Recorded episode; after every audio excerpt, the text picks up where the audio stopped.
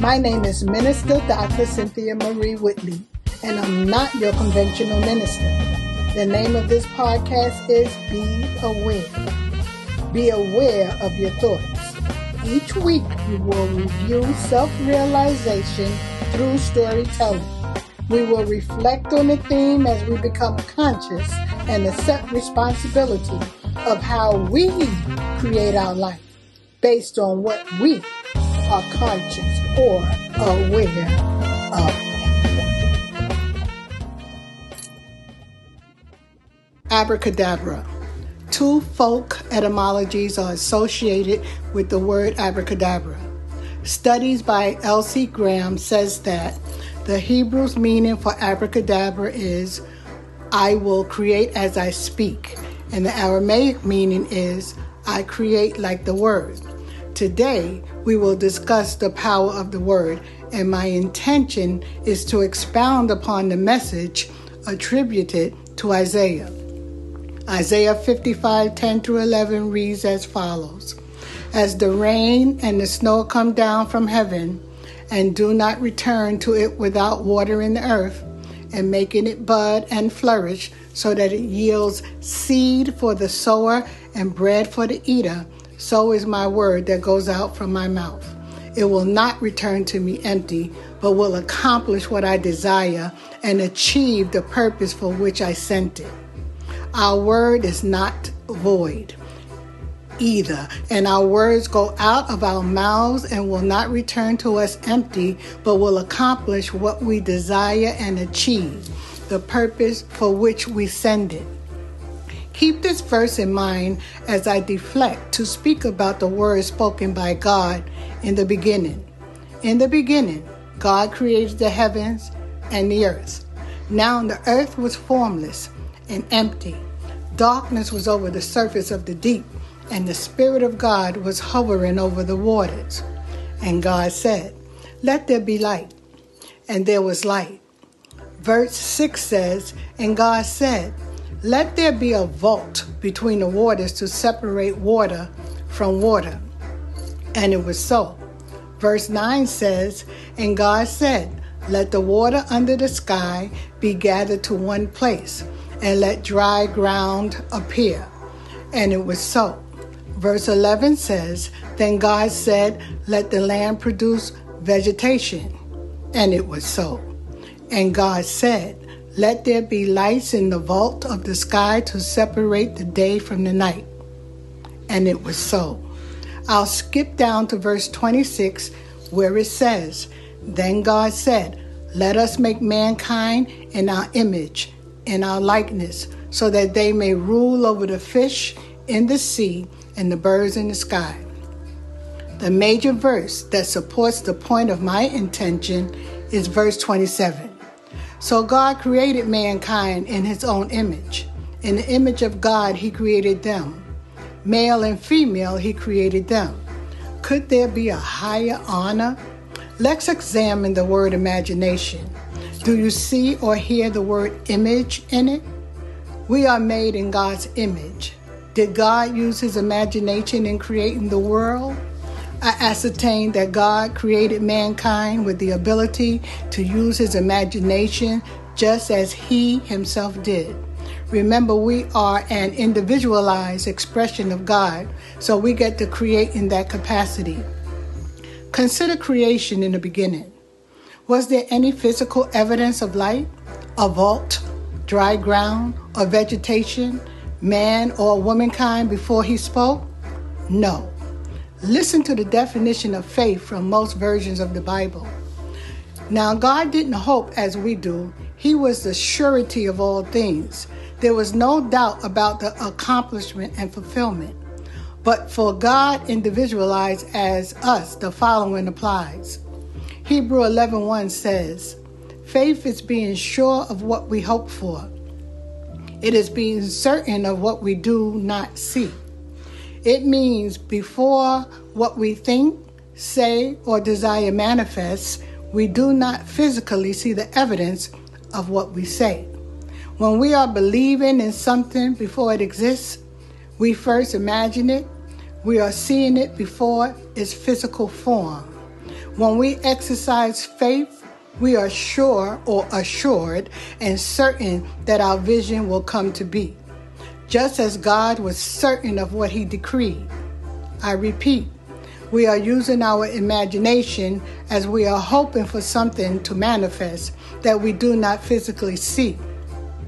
When we use our imagination, we are seeing with our mind's eye. I'd like to wager that God saw everything that came to pass before it was evident to the physical senses. Now back to God's creation story. Never was the process of how anything God created it was explained in detail.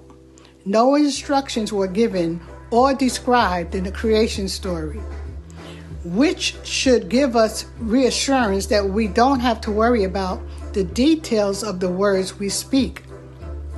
God created as he spoke. We create as we speak.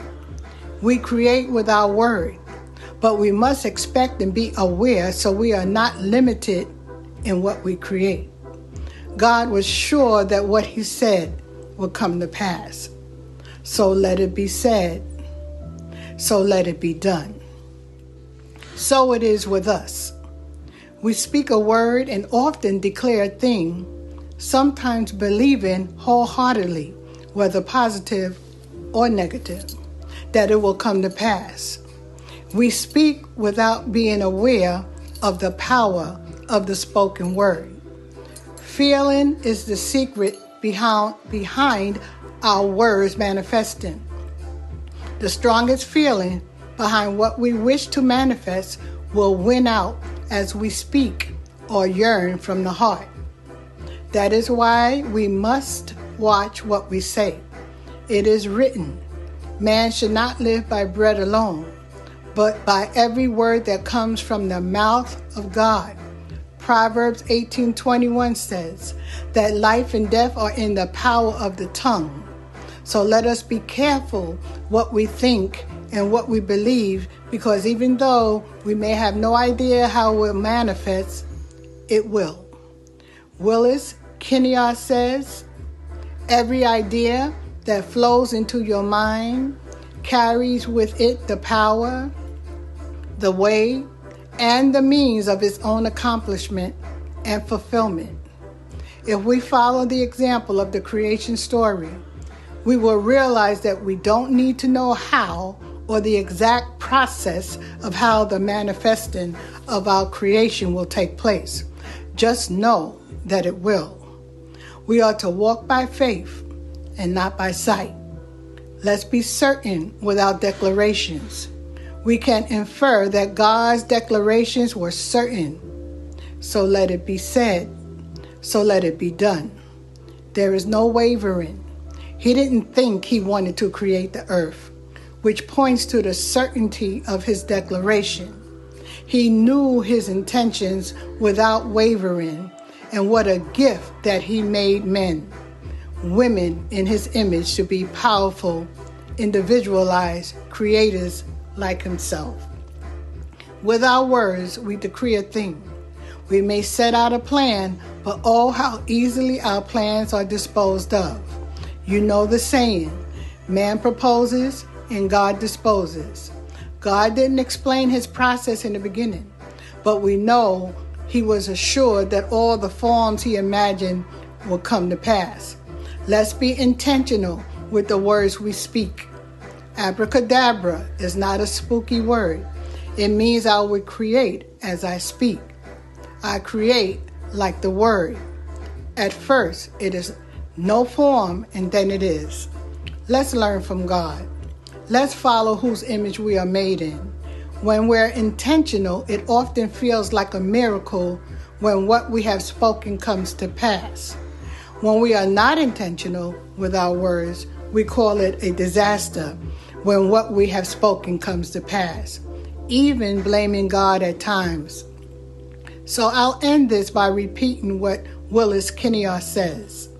Every idea that flows into your mind carries with it the power, the ways, and the means of its own accomplishment and fulfillment. So remember, your words will not return void. Your words are more powerful than you imagine. Let's take our time as we become intentional about what we think and what we say so we can create the life of our dreams. Shalom and Amen.